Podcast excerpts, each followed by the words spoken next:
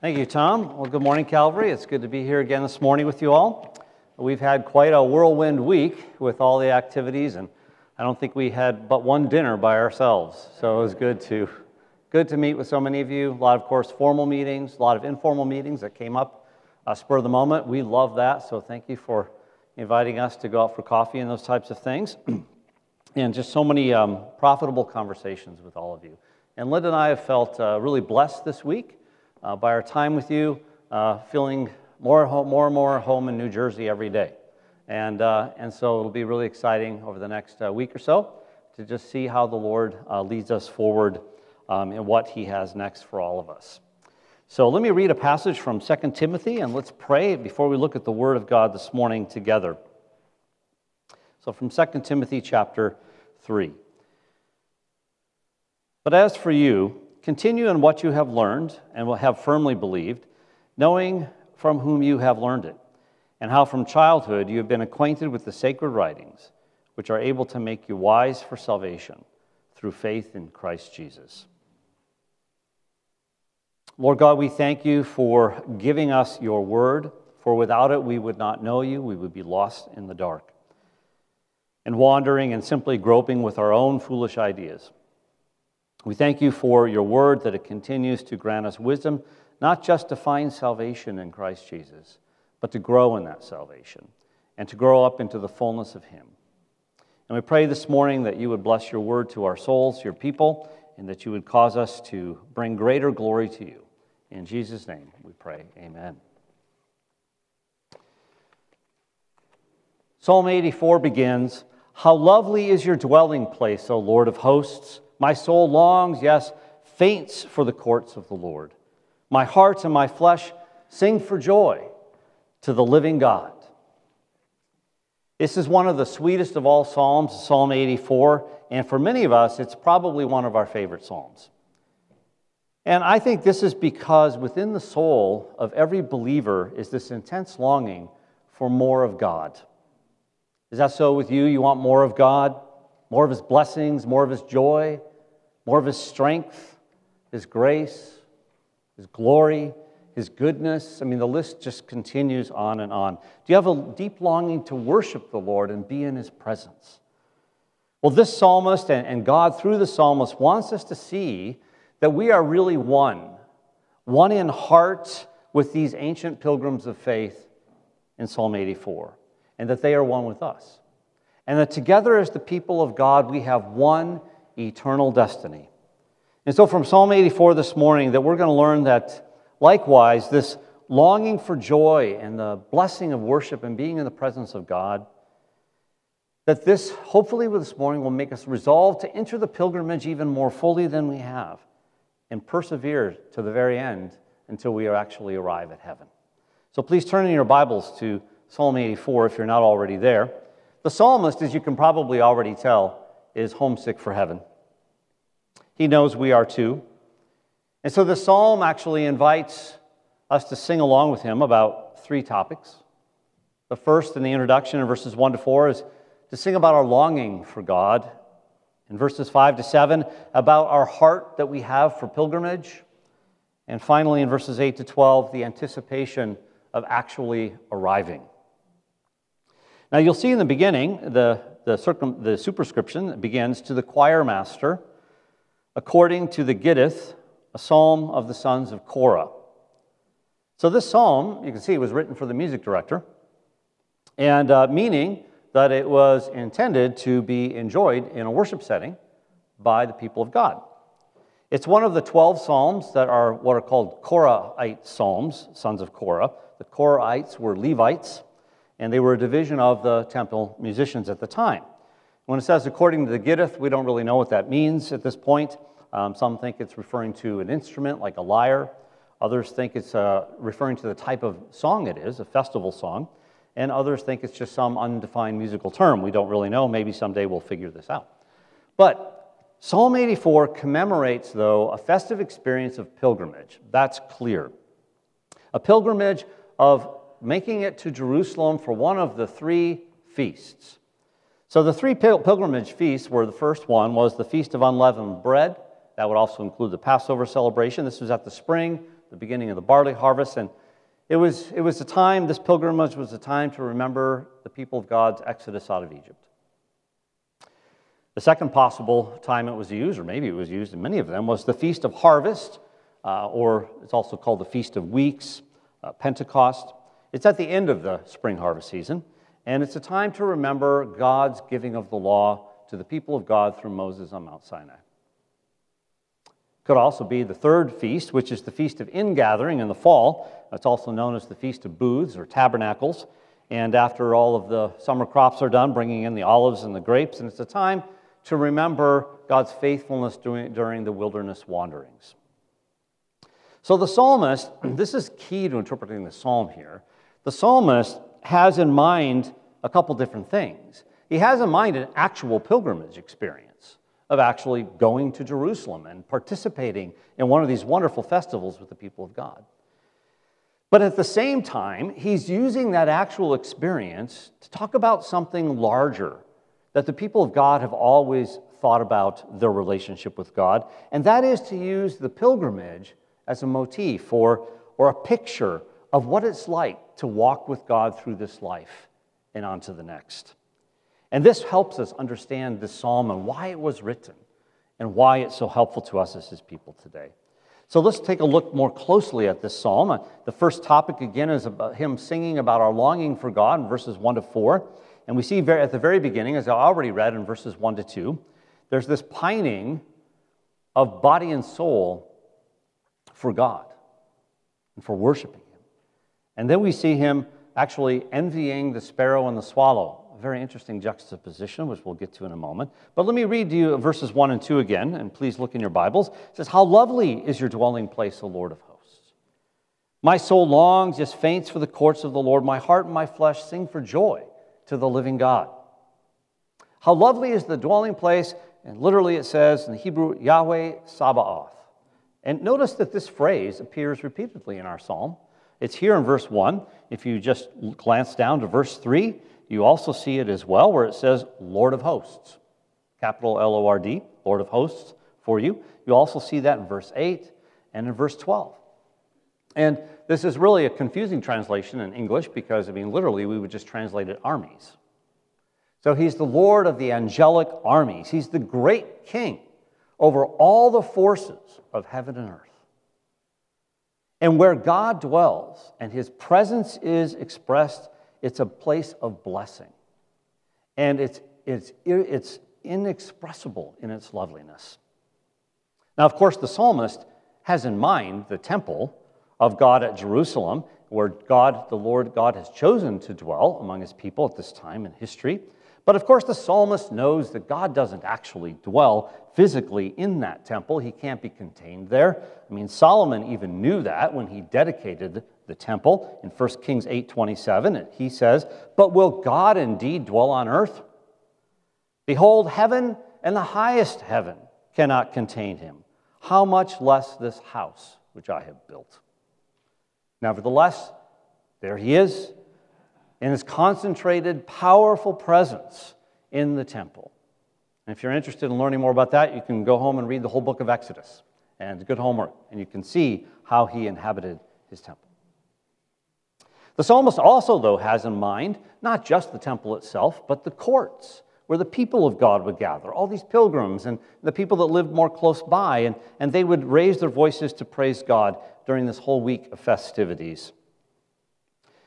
His soul yearns and faints. It might say his body cries out in your text. It sings for joy, is a better translation. Sings for joy to the living God. And you'll notice this is language really of lovesickness. He's pining with his whole being after God. He just wants to be in God's presence. And we're so encouraged by this language because we too have experienced this intense longing for God's presence and worshiping Him. Psalm 42, another one of our favorites, I'm sure, begins As the deer pants for the water brooks, so my soul pants for you, O God. My soul thirsts for God, for the living God. When shall I come and appear before God? I hope you love to worship as God's people. From what I've experienced so far, I know Calvary does. But I hope you love to worship Him. Verses 3 and 4 then continues, and he makes an observation. He says, Even the sparrow finds a home, and the swallow a nest for herself where she may lay her young at your altars, O Lord of hosts, my King and my God. Blessed are those who dwell in your house, ever singing your praise. So it's like the psalmist notices while he's there for the week that there are birds that actually make nests in their homes in the eaves and the, the crevices of the temple area. And they're so near the altars, It's always nearer than some of the people were allowed to go. The altars of incense, the altar of sacrifice. And in fact, these birds were even allowed to raise their young in the very presence of God. He's struck by the realization that such lowly creatures could be in such an awesome place. And he's envious, really, of their privilege that they have. They're so at home in the presence of their Creator. And it causes further meditation about those priests who get to have that as part of their that's their job. They daily get to serve the Lord there, and they're ever praising the Lord, just like the sparrows and the swallows. And he wishes, if you will, he never had to go back home. Never had to go back home. This pilgrimage was such a wonderful pilgrimage. You probably had similar spiritual experiences in your life as well. I know I have, where there was that one conference or retreat that you were a part of, and God met you in a very special, life changing way, and you didn't want to have to go back home and face the mundane. Or perhaps it was a mission trip that you went on, and God revealed His power and His presence in ways that you hadn't seen at home, and you just wish you could be a part of that mission field and never have to go back home. Or maybe it was something as simple as a prayer time that you had with God that you enjoyed so immensely that you could have just stayed on your knees all day if you didn't have things on your calendar to do. And hopefully it's true to some degree. It can't be our experience every day, that would be exhausting. But uh, perhaps at some degree every Sunday as we gather as God's people to worship Him. And in, in reality, of course, the psalmists and we we can take home these experiences with us because they're not stuck in a locality at a retreat center or on a mission field or in a certain prayer room that we use. But we can take home this experience of being so close to God and His presence and the extraordinary blessing that He's brought into our lives. In some exceptional way, we can continue really walking with the Lord even in the routine of our lives and whatever the calling is that He's put upon us. The term Selah in your text here uh, just allows us to pause after the introduction to the psalm and reflect for a moment. It might also be an indicator of a musical change. You know, perhaps it was going to start getting a little more intense as they were singing the song, the psalm. But this, this language that we see here, this, this longing for God, it's like, you know, C.S. Lewis wrote a wonderful book, little book I'd recommend to you called Reflections on the Psalms. And in his book on Reflections on the Psalms, he talks about Psalm 84 as having an appetite for God, having an appetite for Him. How is your appetite for God? How strong is it these days? hopefully, you're not just a dainty nibbler because there's so much more richness to enjoy of God. Hopefully, you aren't one of those people who just snacks on what looks good at the moment in the Bible because there's so much more nourishing in the Bible than just what seems useful at the moment. Hopefully, you aren't the type that gorges occasionally because you're really going to miss out and lack understanding and, and wonder why that you go through these periods of gorging and famish, famine. But rather, we're supposed to be hung, hungry and thirsty every single day, and therefore eating and drinking, just are filled, filled just as often from the Word, from our time with God. So we're supposed to come to a place where we're simultaneously fully satisfied in God, yet somehow we're still ravenous for Him, for Him and His presence. That's what Psalm 84 is about. It's about longing for that joy that comes from worship, that blessing that comes from being in His presence, and how that just propels us further and to, be, to join into this pilgrimage, this lifelong pilgrimage, to get to glory and to persevere to the very end in a faithful way. Well, the second topic of the psalm is pretty clear then, it's about being a pilgrim at heart. We read in verses 5 through 7 Blessed are those whose strength is in you, and whose hearts are the highways to Zion. As they go through the valley of Baca, they make it a place of springs. The early rain also covers it with pools. They go from strength to strength. Each one appears before God in Zion. So blessings come to those who have a heart of pilgrimage, a pilgrimage design, and they can experience the blessing of God's presence even on the journey itself before they even arrive.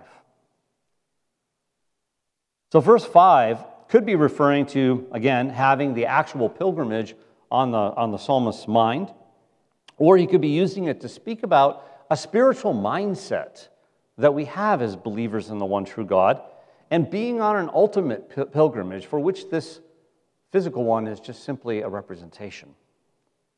So we'll do well, actually, as we go through the psalm, to keep both of these things in mind at the same time. So the highway, we read about these, these look, at these look at these images for a moment here, where he talks about Blessed are those who strengthen you and whose heart are the highways to Zion. And as they go through the valley of Baca, they make it a place of springs in the early rains, into blessing them. So the highway implies that there are a lot of travelers on this road, and it's a well traveled route. You see, we travel in groups throughout church history, and we take courage from those that have gone on us, gone before us. And we can take real encouragement from one another as we travel together. The valley of Baca here is unknown. We, we know it's a symbol of some kind of dryness or a difficult situation, or, or one, some translations might say weeping. But you know, it's a common experience of pilgrims. Pilgrims, you know, pilgrimages always have difficulties, face many trials. But you see, there's no other pathway to Zion, according to the psalmist, except going through this valley. And if we use the map of the Word of God, we'll stay the course and we will eventually find our way there. The water here is perhaps the most interesting of the image. It's the blessing of God honoring their going out in faith. They're able to, in a sense, drink from their trials by faith. They make those trials springs of water. And then God blesses by sending early rains upon them. So they dare to extract the blessing from the dryness of their own experiences by faith. You see, pilgrimage is an intense adventure, and pilgrims have to be sustained by their faith in God and, His faithfulness along the way. I mean, those who don't want to go on a pilgrimage, they can argue about how safe it is to stay at home and how comfortable it is, but they're really going to miss out on a lot of immeasurable blessings of God along the way. Pilgrims persevere, it says, from strength to strength until every one of them appears before God in Zion verse 7. They increase their strength as they go, they increase their hope as they travel together. They're focused on reaching God's presence, and they're intent that every single one will get there. That's the goal. The goal is to get to Zion. The goal is to get to heaven. Now, Zion, of course, physically is referring to the mountain on which the temple was built. But Zion is also a symbol in the scriptures for heaven, the ultimate goal of all the saints of the Old Testament and the New Testament, all believers alike. You know, we're called citizens now, but yet we await the coming of our city from heaven. In the new covenant, we join into that new covenant by faith in the gospel, and our author of the book of Hebrews makes this quite clear to us. He says, But you have come to Mount Zion and to the city of the living God, the heavenly Jerusalem, to the myriads of angels, to the general assembly of the church of the firstborn, who are enrolled in heaven, and to God, the judge of all, and to the spirits of righteous men made perfect, and to Jesus, the mediator of a new covenant, and to the sprinkled blood, which speaks better than the blood of Abel. And later on, in the conclusion, the book of Hebrews clearly says, For here, speaking to Christians like us. For here, we don't have a lasting city. But, in context, like Abraham and all the faithful before us, we're seeking the city which is to come. So when we arrive there in Zion, God is going to reveal himself, and all pilgrims will behold their God. It's just like our Lord Jesus prayed in his final night on earth when he says, Father, I desire that they also, whom you have given to me, be with me where I am, in order that they may behold my glory, which you have given to me. That's the ultimate purpose. The ultimate goal is to behold the glory of Jesus face to face in that heavenly city. Gladness and joy will overtake us, sorrow and sadness will flee away.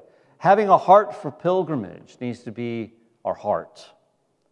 And we must remain resolute and visionary in order to see God. That's the goal of our lives. How is your perseverance holding up these days? I mean, 2020 was a very, very rough year. It's, it was like a valley of Baca. By faith, were you able to twist blessings and water out of the difficulties and see and experience God bless you with early rains. You know, it might be the case for many of us that we've slowed down in our pursuit of God or stopped altogether or gotten sidetracked with something else or distracted or confused. Maybe Psalm 84 can get you moving again in the right direction. You know, are you traveling in a group so that you can give other people help. You can receive help from others. I mean, pilgrims never travel alone, they always travel in groups. And you think about the church around the world and the church of all time. That's the larger group we're in. What about people at Calvary and other Christians you may know in your community? Who are you traveling with on this journey? You know, it might be the case that some of you haven't even begun the great pilgrimage that we're talking about this morning. So hopefully, Psalm 84 then might inspire you to a grand vision of God that you would leave home and start your journey. It's pretty easy to begin. You simply repent of your sin and put your faith in Jesus Christ and his work on the cross for you as a sinner. And then God's grace will come to you and he'll give you a glimpse of the glory of Jesus. To such a place that you want more and you want more and you want more. And before you know it, you're out on a pilgrimage pursuing the glory of Jesus. You see, longing for the joy and the blessing of worship, being in the presence of God, it helps build our resolve to be a part and join in this pilgrimage even more fully and persevere till the very end. The third topic, of course, then, is just continues and it's anticipating our arrival in verses 8 through 12. And it breaks down here a little bit more uh, detailed. In verses 8 to 9, we really see a prayer that's being offered in the midst of the psalm. And verses 10 and 11, it's like a little, little song or a hymn in there. And then finally, in verse 12, it closes with a blessing and brings us back to the beginning of the psalm. Many psalms are organized in this fashion. So then we read in verses 8 and 9 O Lord God of hosts, hear my prayer. Give ear, O God of Jacob. Behold our shield, O God, and look upon the face of your anointed. It's a prayer for the king. He's the anointed one. He's the one anointed and appointed by God to be the shield and the protector of his people. And to ask for the Lord God Almighty's blessing upon the king is really to ask blessing upon yourself, because so much of it's mediated through him. And to ask the God of Jacob, and here to refer to God as the God of Jacob here, is, is to recall and implore that Lord, would you bless us based upon that covenant you made and bring us all those blessings? See, we, we do the same. And we should do the same. And Psalm 84 encourages us. We pray for God's blessing upon our spiritual leaders because we know so much of our spiritual health is dependent upon our spiritual leaders. It's mediated through them so much. We also pray as well for our governmental leaders for the same reason because God brings blessings into our lives through them. And of course, you can't miss the fulfillment, I hope, because there was a greater son of David who came, a greater king. And so this psalm looks further down the history, and it looks to and is praising God the Father and asking Him to bless His Son, our Savior, the Lord Jesus Christ, His anointed one, and all His redemptive work. And so, as new covenant believers, we look at this psalm and we ask God the Father to give us all the blessings that have been purchased by Jesus Christ on our behalf. We want more of them. We want them to be poured out on our lives and to be keep being blessed in Jesus. The epistle of the Ephesians begins at the beginning Blessed be the God and Father of our Lord Jesus Christ, who has blessed us with every spiritual blessing in the heavenly places in Christ. Then we get to the hymn in verses 10 and 11. It says, For a day in your courts is better than a thousand elsewhere. I would rather be a doorkeeper in the house of my God than dwell in the tents of wickedness. For the Lord God is a sun and a shield. The Lord bestows favor and honor, and no good thing does he withhold from those who walk uprightly. Again, it's a hymn of praise in the midst of the psalm that celebrates the superiority of being in God's presence. And there are two images to observe here in our psalm. Our psalmist pilgrim anticipates his arrival, and uh, he talks about one day of fellowship. I mean, just getting, getting there one day is better than a thousand. If you take that really literally, it's like one day is better than three years of just being in God's presence. Best to go on the pilgrimage. Or even the choices of places, any place else you could think, or just sitting at home. But one day is a thousand times better, which is another way of saying it's infinitely better. It's infinitely better to be in God's presence and to spend a day there than anywhere else. The second image that's put before us on the value of worship is being a lowly doorkeeper at the temple. That's a greater blessing than having worldly prestige, and along with it, the worldliness that so often comes from worldly prestige. Even just standing at the threshold of the temple is better than all the fame and the wealth and the power of the world. Do these images resonate with your soul at all? Is this how you see your time spent on a Sunday morning in worship with the people of God? Is this how valuable you see time spent each day with the Lord in prayer and in His Word? Is it better to you to worship the Lord than to just do a little more work, or a little more play, or a little more sleep, or a little more studying? Is worship better? It's important to consider this contest of our desires that goes on within each one of us. You know, these, this is something we all experience of spending time with the Lord or with the world. Because in verse 11, we get told all the superior blessings of actually spending more time with the Lord. And he goes on and talks about, For the Lord God is a sun and a shield. The Lord bestows favor and honor. No good thing does he withhold from those who walk uprightly. For those who choose his presence, drawing closer to him, this is what happens to us in worship. See if it matches your experience. He becomes like the sun meaning that He brings light into your mind and into your soul. He restores your soul, and He gives you hope for the future. That's what happens in His presence and in worship. He also becomes like a shield, the psalmist says, demonstrating His power. You feel protected from evil, and He gives you security to be able to go out and fulfill the calling He's given you. He bestows grace and glory. It says he gives power and strength by showing favor and bestowing honor on us.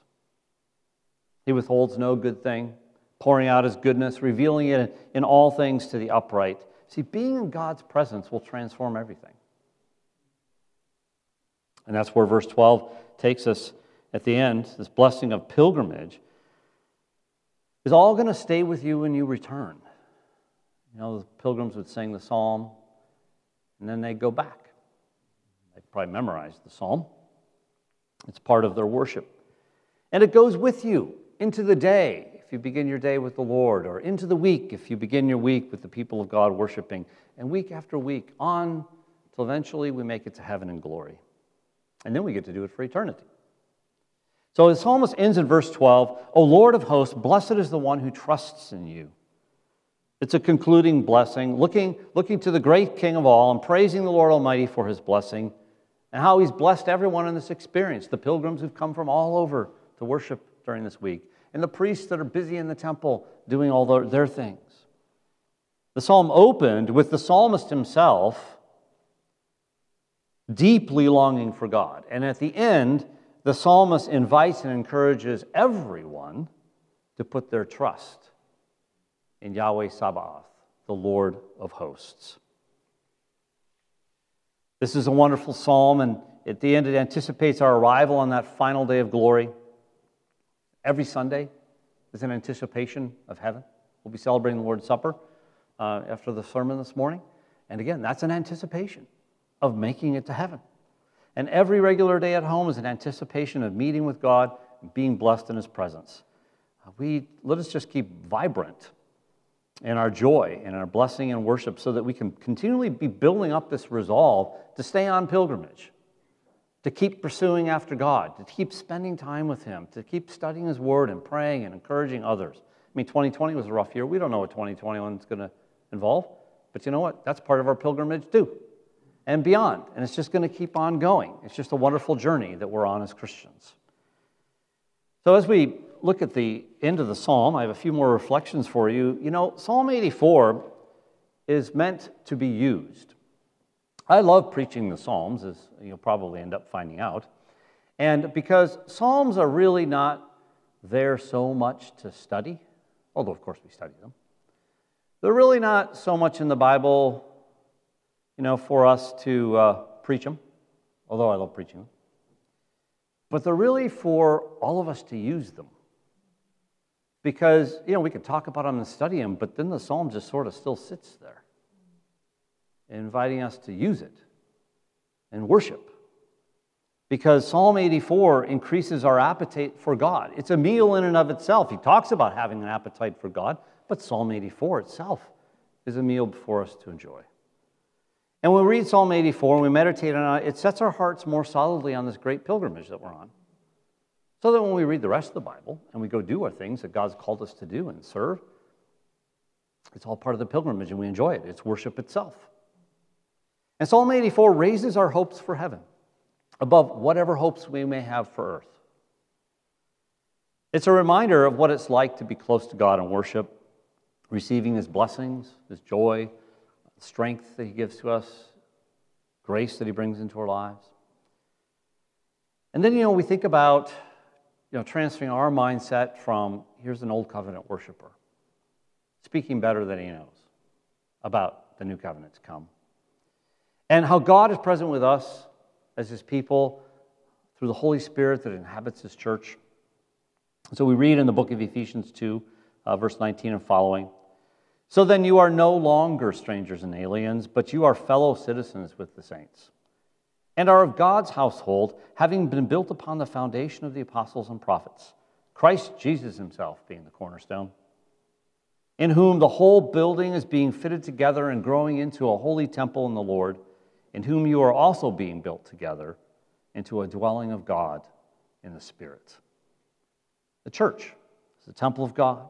And this is why we come together weekly in worship and in smaller groups as well to be near Him and to anticipate Christ's return and his presence forevermore.